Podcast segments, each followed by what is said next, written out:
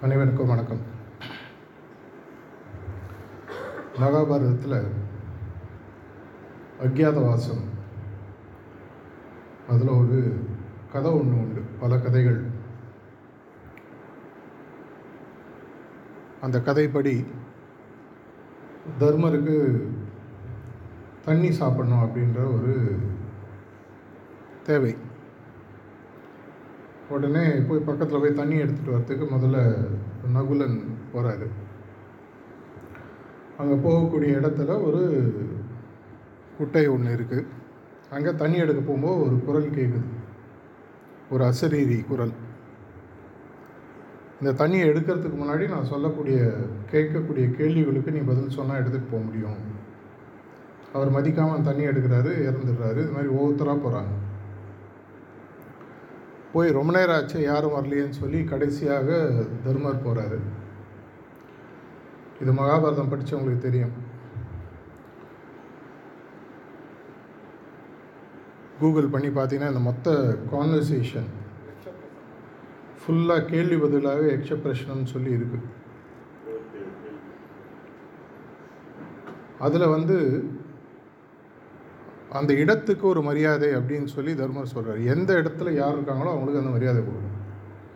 இது உன்னுடைய சுனை குட்டை குளம் ஏதோ ஒன்றுனா அதுக்கு நான் தேவையான உனக்கு மரியாதை கொடுக்கணும். கேள்வி கேட்குறாரு பதில் சொல்கிறாரு ஃபைனலாக ஒரே ஒரு கேள்வி. அதுதான் வந்து முக்கியமான கேள்வி. முக்கியமாக ஆன்மீக துறையில் ஆன்மீகத்தில் நாட்டமுள்ள அனைவருக்கும் உலகத்திலேயே மிகவும் அதிசயமான விஷயம் என்ன? அப்படின்னு அந்த யக்ஷன் கேட்கும் பொழுது என்னை சுற்றி இருக்கிறவங்க எல்லாருமே இறந்துட்டுருக்காங்க. ஆனால் நான் எப்பவும் உயிரோடு இருப்பேன். மனிதன் நினைப்பது தான் இருப்பதற்குள் ஆச்சரியமான விஷயம். நேற்றுடையார் இன்றில்லை எனும் பெருமையுடை உலகுன்னு சொல்லி சொல்லுவாங்க. மாஸ்டர் இன்னைக்கு ஹிந்தியில் பேசின போது ப்ரேயரில் ஒரு லைன் சொல்லி அதை பற்றி கொஞ்சமாக ஒரு ஒரு லைன் விளக்கம் கொடுத்துட்டு அதோடு விட்டுட்டார் வாழ்வின் உண்மை லட்சியம் நீயே அப்படின்னு சொல்லி அந்த நம்மளோட பிரேயர் வருது. இது நமக்கு நிஜமாகவே தெரியுமா? இல்லை இது வந்து வெறும் ஒரு வார்த்தைகளை உருட்டிகிட்டு இருக்கோமா? சார்ஜி மகராஜ் ஒரு தடவை மனப்பாக்கத்தில் பேசும்போது சொன்னார் ஓ மாஸ்டர்னு சொல்ல ஆரம்பிக்கும் பொழுதே அந்த அந்த கண்டிஷனில் அப்படியே உள்ளே போயிடணும். அதுக்கு மேலே அந்த ப்ரேயரே ரிடண்டன்ட்டுன்னு சொல்லி சொன்னார். ஆன்மீக பாதையில் வந்துட்டதுனாலே நம்ம அனைவருக்குமே வந்து ஒரு தெளிவு இருக்குது அப்படின்னு கண்டிப்பாக சொல்ல முடியாது. அடிக்கடி சாரஜி மகாராஜ் சொல்கிற ஒரு விஷயம் நூறு அபியாசிகள்கிட்ட சஹஜ்மார்க்கு ஏன் வந்தேன்னு கேட்டால் நூற்றி பத்து பதில் கிடைக்கும்னு சொன்னார். நூற்றி பத்து வெவ்வேறு பதிலாக இருக்கும் அதனால தான் ஆங்கிலத்தில் சொல்லுவாங்க நம்ம எல்லாருக்குமே இரண்டு வாழ்க்கை. முதல் முறை நான் பிறந்த பொழுது இரண்டாவது முறை நான் ஏன் பிறந்தேன் என்று கண்டுபிடித்து அதை தொடர்ச்சியாக எனது வாழ்க்கையில் மற்ற நேரத்தில் அதை நோக்கி போகிறது ஒன்றுன்னு சொல்லி இந்த இரண்டாவது பகுதி அநேகமாக பல பேர் பார்க்குறதே இல்லை வாழ்க்கையில். அப்படியே பார்த்தாலும் அது பணம் சார்ந்த பொருள் சார்ந்த விஷயமாக இருக்க வழி அதுக்கு மேலே இல்லை. நம்ம எவ்வளோ பேருக்கு நம்மளுடைய லட்சியன்றது தெளிவாக இருக்குது எனக்கு நல்ல ஞாபகம் இருக்குது எனக்கு இன்ட்ரடக்ஷன் செட்டிங் கொடுத்த ரிசப்டர் பல நாட்களுக்கு என்னை இந்த கேள்வியை கேட்டுட்டு இருந்தேன் நீ எதுக்காக சகஜமாக இருப்பார தெரியுமா? அது முதல்ல ரொம்ப ஜாலியாக தான் எடுத்துருந்தேன் ஏதோ கேட்குறாரு அந்த நேரத்தில் வார்த்தை உதவுற தானே. கேட்கும்போது எதையாவது ஒரு பதிலை சொல்லிட்டு எழுந்து போய்ட்டு ஆனால் சேர்ந்ததுலேருந்து ஒரு பழக்கம் உண்டு. டைரி எழுதுகிற பழக்கம். பல நாட்களுக்கு அப்புறம் மனசில் ஒரு ஒரு எண்ணம் உதித்தது. இதுக்காக தான் நான் சகஜமார்க்கில் இருக்கேன் அப்படின்னு சொல்லி. அது என்னன்றதை நான் இப்போ சொல்லணுன்றது முக்கியம் இல்லை. ஆனால் இதை என்னுடைய டைரியில் அப்போ நான் எழுதி வச்சேன். அதுக்குள்ளே ஏற்கனவே ஒரு டைரி தாண்டியாச்சு. அதற்கு அப்புறம் என்னுடைய சகஜமார்க்க பயணம்ன்றது தான் உண்மையான பயணமாக எனக்கு தோன்றுறது எவ்வளோ பேர் எவ்வளோ நாள் தியானம் பண்ணுறோன்றது ஒரு முக்கியமான விஷயமே அல்ல. அப்போ பத்து வருஷம் தியானம் பண்ணுறேன் ஒரு வருஷம் தான் தியானம் பண்ணுறேன் முப்பது வருஷம் தியானம் பண்ணுறேன் இதனால் எந்த விதமான டிஃப்ரென்ஸ் கிடையாது. பாபு யராஜ் பலமுறை சொல்லியிருக்கார். நேத்தி சகஜமார்க சேர்ந்தவன் அவனை தாண்டி போயிட்டே இருக்கலாம். நீ விழுந்த இடத்துல தண்ணியில் அங்கேயே நம்மளாம் கிணத்துல குதிச்சோம் ஒரே இடத்துல அடிச்சிட்ருக்கோம் இதே மாதிரி தண்ணியில் இறங்கி ஒரே இடத்துல அடிக்கிறதுக்கு பேர் நீச்சல் அது. நீச்சல்லாம் போயிட்டே இருக்கும். பல வருடங்கள் இதே பயிற்சியை எந்த விதமான முன்னேற்றமும் இல்லாமல் செய்து கொண்டு ஒரே இடத்தில் இருப்பது போல் இருக்கிறது பயிற்சியா இல்லை வேகமான முன்னேற்றம். ஹனுமான் அப்படின்ற வார்த்தையை யூஸ் பண்ணி அது ஒரு முக்கியமான கருத்து சொன்னார் அவருடைய பேச்சில் இப்போ. ஹனுனா வித்தவுட் மன்னா வேணும் வேணான்ற எண்ணத்தை தாண்டிய ஒரு நிலை. மற்றவர்களுக்கும் ஹனுமானுக்கும் என்ன வித்தியாசம் அப்படின்னு சொல்லும்போது அவர் உண்மையாக அவர் வந்து ஒரு குரங்கு கிடையாது. ஆனால் குரங்குக்கு இருக்கக்கூடிய ஒரு நிலை அவருக்கு இருந்தது. என்னன்னு சொன்னால் குரங்கு புத்தி நான் ஒன்று பிடிச்சதுன்னா அது அது கிடைக்கிற வரைக்கும் குரங்க கூடாது அப்படின்னு மாஸ்டர் சொன்னார் அவரோட டாக்கில் அதே மாதிரி ஹனுமான் தன்னுடைய குறிக்கோளில் தெளிவாக இருந்தார். அப்படி இருக்கும்போது அவர் குதிக்கக்கூடிய வேகமும் தூரமும் ரொம்ப ஜாஸ்தியாக இருந்தது. இதுலேருந்து நம்ம எடுத்துக்க வேண்டிய விஷயம் அப்படின்னு பார்த்தீங்கன்னா நம்ம அது மாதிரி இருக்கோமா? நம்மளுடைய குறிக்கோள் என்ன? உங்களோட டைரியில் நீங்கள் எழுதிருக்கீங்களா? எழுதலைன்னா அட்லீஸ்ட் இப்போ கொஞ்ச நாட்களாக பார்த்தீங்கன்னா லாஸ்ட்டு கொஞ்ச நாளாக நிறையா வாட்ஸ்அப் குரூப்பில் போயிட்டுருக்கோம் ninety days leave like game அப்படின்னு சொல்லி ஒரு புது இனிஷியேட்டிவ் தமிழ்நாட்டில் ஆரம்பிச்சிருக்கோம். தொண்ணூறு நாட்கள் அவரை போல் வாழுதல். இதில் நிறைய பேருக்கு கேள்விகள்லாம் இருக்குது அவரை போல் வாழதெல்லாம் எனக்கு அவரை தெரியாது. அவரை தெரியணுன்ற அவசியம் இல்லை. ஃபிசிக்கல் லெவலில் போன வாரம் ஒரு கேள்வி பதில் நிகழ்ச்சியில் நான் சொன்னது. ஜீசஸ் கிரைஸ்ட் வாழ்ந்த காலத்தில் அவருடைய அப்போஸ்டல்ஸில் மூணு நாலு பேர் தான் அவரை பர்சனலாக பார்த்து பழகினாங்க மற்றவர்கள்லாம் கேள்வி ஞானத்தின் மூலமாக இன்ஸ்பயர் ஆகி வந்து ஆரம்பித்தவங்க கிரைஸ்ட் கான்ஷியஸ்னஸ் அப்படின்னு சொல்லி சொல்லுவாங்க. ஜீசஸ் கிரைஸ்ட் போய் ரெண்டாயிரம் வருஷத்துக்கு மேலே ஆச்சு. இருந்தாலும் அவர் சொன்னதான லவ்வோ கம்பேஷனோ இனி மக்கள் அதை சொல்லி ப்ராக்டிஸ் பண்ணுன்றது பேசுகிறாங்க பண்ணுறாங்களா இல்லையா அது வேறு விஷயம். லாலாஜி மகராஜ் வாழ்க்கையை நம்ம பார்த்ததில்ல. பாபுஜி மகாராஜ் வாழ்க்கையை மேபி சில பேர் இங்கே பார்த்துருக்கலாம். நான் பார்த்ததில்ல. சாரி மகாராஜா நிறைய பேர் வெளியிலேருந்து பார்த்துருக்கோம். சில பேர் பக்கத்துலேருந்து பார்த்துருக்கோம். அதே மாதிரி தாஜியோட.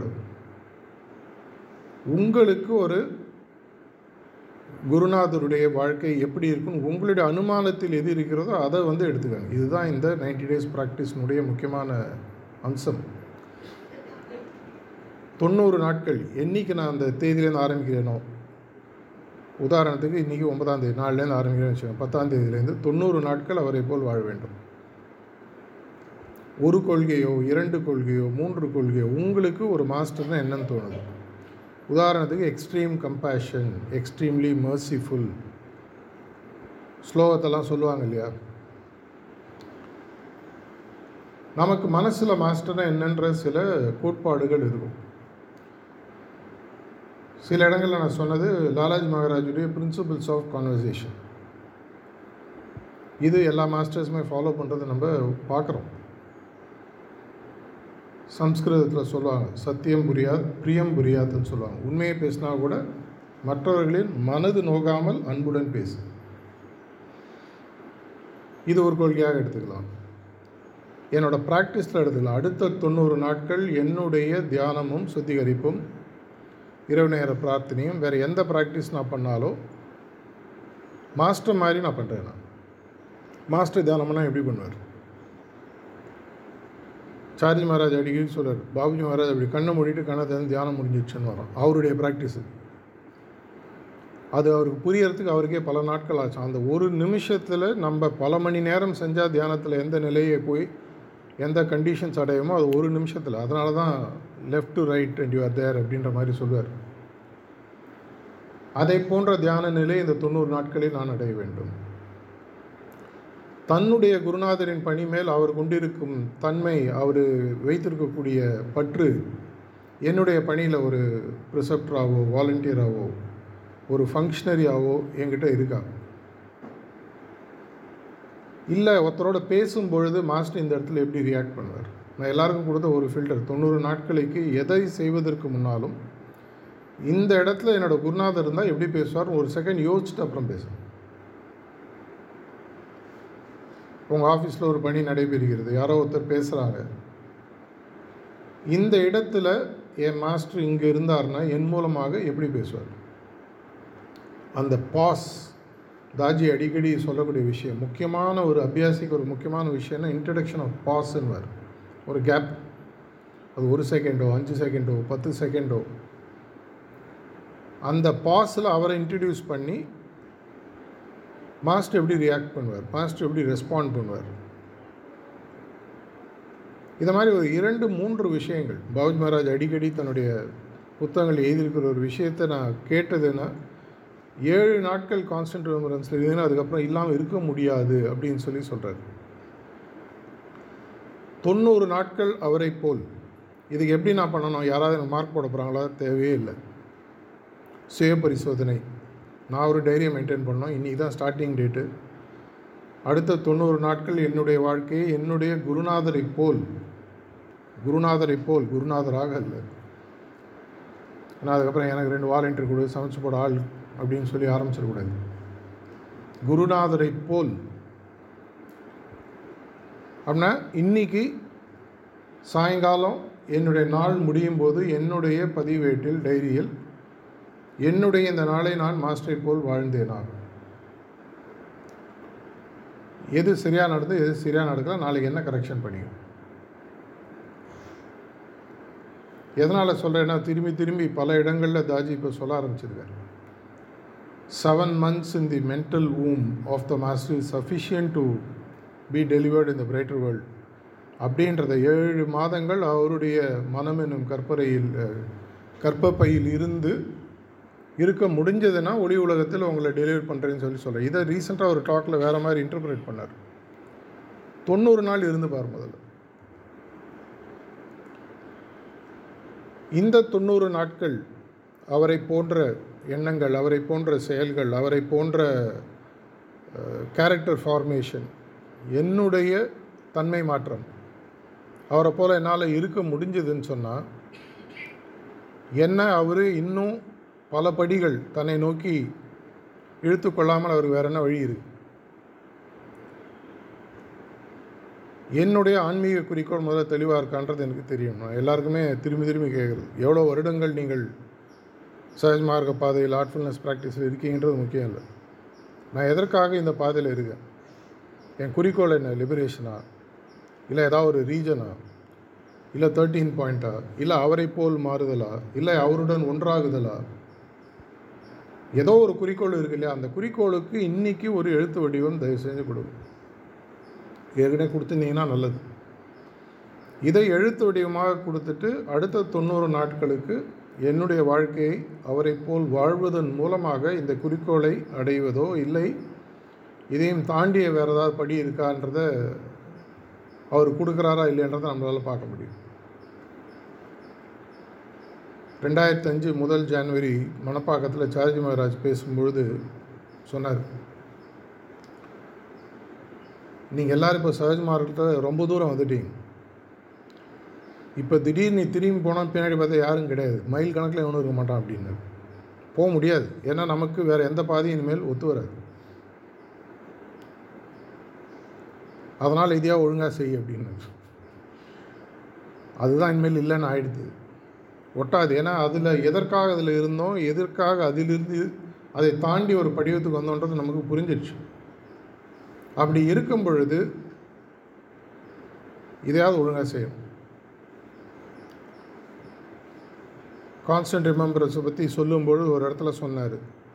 தண்ணியும் கெரசினும் என்ன தான் ஒரே டம்ளரில் போட்டாலும் சேராது. அதனுடைய டென்சிட்டி வேறு இதனுடைய டென்சிட்டி வேறு.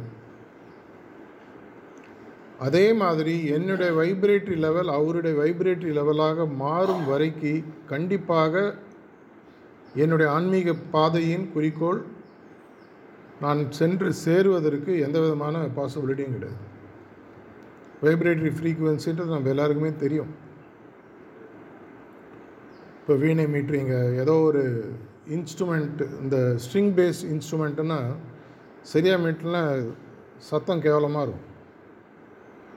அந்த வைப்ரேட்டரி பேட்டர்ன் செட் ஆகணும். இரண்டு விரட்கள் நடுவில் வந்து வெவ்வேறு ஸ்ட்ரிங்கை தொட்டுந்தா கூட இரண்டும் சேர்ந்து இணையணும். அப்போ தான் நல்ல நாதம் வரும். அப்படின்னா என்னுடைய வைப்ரேட்டரி ஃப்ரீக்குவென்சி அவரை மாதிரி மாறணும். அவரே இன்றைக்கி பேசும்போது சொன்னார் இதை நாம் பேசுவதனால் நாம் இதை அடைந்து விட்டோம் என்று அர்த்தம் இல்லை. ஆனால் அதை நோக்கி போயிட்டுருக்கோம்னார் அது அவருடைய ஹியூமிலிட்டி பாபுஜி மகாராஜ் இன்ஃபினிட்டி பாதையில் போயிட்டுருக்கார். நம்மளாமல் போயிட்டுருக்கோம். ஆனால் என்ன ஆகுது ஃபர்தராக ரிஃபைன் ஃபர்தராக ரிஃபைன் ஃபர்தராக ரிஃபைன் ஃபர்தராக ரிஃபைன் ஒவ்வொரு முன்னேற்றத்திற்கும் இருக்கக்கூடிய தன்மை மாற்றத்தினோட உண்மையான ரிஃப்ளெக்ஷன் நமக்குள்ளே வரலன்னு சொன்னால் அந்த கிடைத்த முன்னேற்றம் நம்மள்கிட்ட நிலச்சி நிற்காது நான் பல இடங்களில் சொல்கிறது கீழே இருக்கக்கூடிய ஒரு சாணியை சோத்தில் அடித்தா அது பர்மனெண்ட்டாக இருக்க? காஞ்சோன்னு திரும்பி கீழே வந்துடும் குருநாதர் தன்னுடைய நம்ம மேலே இருக்கக்கூடிய அன்புனால் நமக்கு கொடுக்கக்கூடிய முன்னேற்றமானது நம்மளால் தக்க வைத்து கொள்ள முடியவில்லை என்றால் கொஞ்ச நாள் திரும்பி வந்துடும் இது கண்கூடாக நம்ம நிறைய பேர்கிட்ட பார்த்துருக்கலாம். நீங்கள் சென்சிட்டிவாக அப்சர்வ் பண்ணிங்கன்னா தெரியும். ரிசப்டராக இருந்தால் தெரியும். சில சமயம் பாயிண்ட் மூவ் ஆகும். உங்களுக்கு தெரியும் எதனால் ஆகுதுன்னா மேபி அவங்க அவங்களால ரீட்டைன் பண்ண முடியல. ஒன்றாம் கிளாஸ் படிக்கிற பையனை பிரின்சிபலுக்கு பிடிச்சிருங்க அஞ்சாம் கிளாஸில் உட்கார வச்சான்னு என்ன ஆகும் அவனுக்கு? என்ன சப்ஜெக்ட்னே புரியாது. சிலபஸ் புரியாது. எல்லாம் தலை சுத்தம். அவனே ஒன்று திரும்பி வந்துடும் நான் வாத்தியார் திருப்பி அனுப்பிச்சிடுவேன் ஆனால் அந்த அஞ்சாம் கிளாஸ் சிலபஸ் வரைக்கும் ஸ்டெடியாக இன்க்ரீஸ் ஆகி போனால் தான் அவனால் அங்கே உட்கார முடியும். நம்மளுடைய முன்னேற்றமும் கிட்டத்தட்ட அது மாதிரி தான் ஒரு சைடில் ஆன்மீக முன்னேற்றம் ஒரு சைடில் த தன்மை மாற்றம் தன்மை முன்னேற்றம். இது இரண்டும் பேலன்ஸ் ஆகலன்னு சொன்னால் உண்மையான ஆன்மீக முன்னேற்றம் வர தன்மை முன்னேற்றம் எப்போ வரும்? ஆன்மீக முன்னேற்றம் அவர் கொடுத்துட்றாருன்னு வச்சுக்கோங்க. வச்சுப்போம். தன்மை முன்னேற்றம் யாருக்கு பொறுப்புனா என் நான் மட்டும் தான் பொறுப்பு. இது வேறு யாரையும் என்னால் அவுட் சோர்ஸ் பண்ணவே முடியாது. ஒரே இடத்துல பத்து பேர் பத்து மே பத்து மாதிரி ரியாக்ட் பண்ணுவாங்க. என்னை ஒருத்தர் திட்டினார்னா நான் ஒரு மாதிரி பதில் அளிக்கலாம் பதில் அளிக்காமல் இருக்கலாம். அதில் மன்னித்து விட்டுட்டு நான் போகலாம். இன்னொருத்தர் எடுத்து சண்டை போடலாம். இன்னொருத்தன் சாபம் விடலாம். இல்லை இன்னொருத்தன் போய் இன்னொருத்தர் கம்ப்ளைண்ட் பண்ணி அதாக பண்ணலாம். ஒவ்வொருத்தர் ஒவ்வொரு மாதிரி அதை அணுகுவாங்க.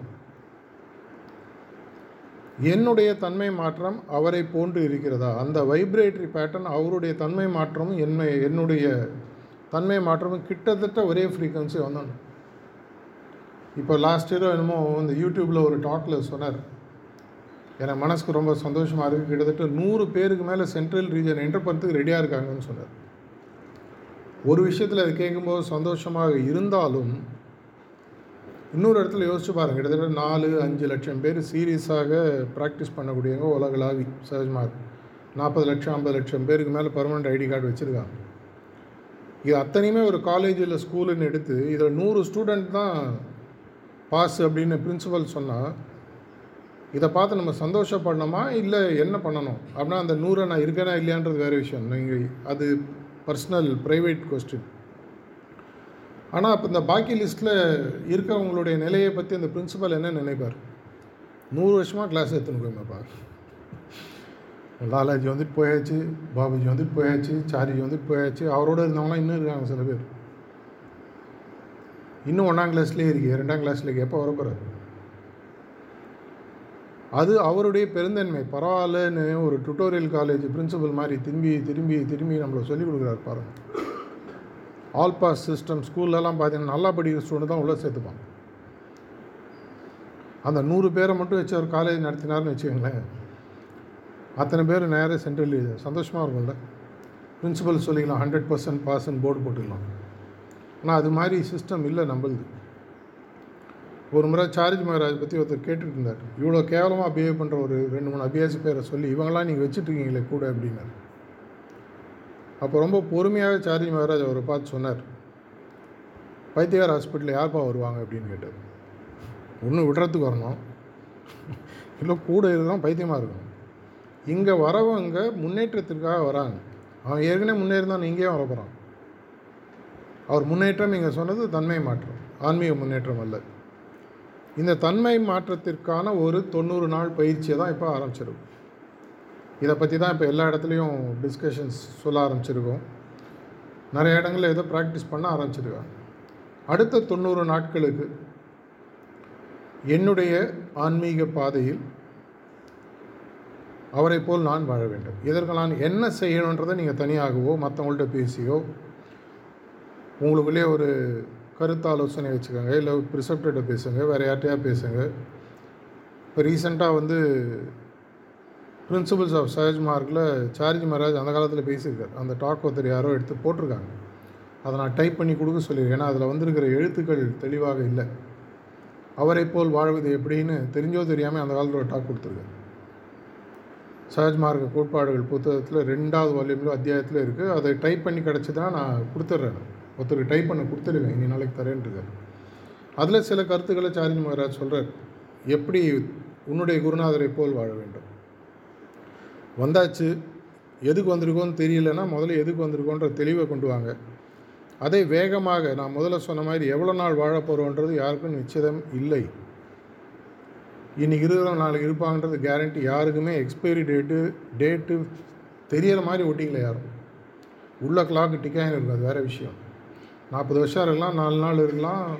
இதை நெகட்டிவாக பார்க்காம பாசிட்டிவாக பார்க்கணும். இன்றைக்கு தான் என்னுடைய வாழ்க்கையின் கடைசி நாள். இன்றைக்கு நைட்டுக்குள்ளே எனக்கு பத்து கோடி ரூபாய் சம்பாதிக்கிறதுக்கு வாய்ப்பு இருக்குது மெட்டீரியல் லைஃப்பில் சம்பாதிப்போமா மாட்டோமா?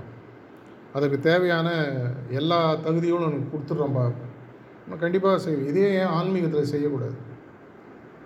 ஒரு இடத்துல லாலாஜி மகாராஜ் சொன்னதாக சாரிஜ் மகாராஜ் ஒரு டாக்கில் சொன்னார். ஒரு அபியாசி உண்மையான அபியாசியாக ப்ராக்டிஸ் பண்ணால் ஏழு மாதத்தில் குறிக்கோளை அடைய முடியும்னு சொல்லி சொன்னார். அப்புறம் அவர் வந்து எனக்கு கொஞ்ச நாள் எக்ஸ்ட்ரா ஆச்சுன்னு கொஞ்சம் ரொம்ப ஹம்பிளாக சொன்னார் என்னால் அவ்வளோ சீக்கிரம் பண்ண முடியல எனக்கு எக்ஸ்ட்ரா ஆச்சு. இதை நான் பல ஓப்பன் ஹவுசஸில் கோட் பண்ணியிருக்கேன் ஏழு மாதங்களில் உங்களால் ஆன்மீகத்தின் உச்ச குறிக்கோளை தொட முடியும். அதுக்கப்புறம் இன்ஃபினிட்டி பார்த்து அது வேறு விஷயம்.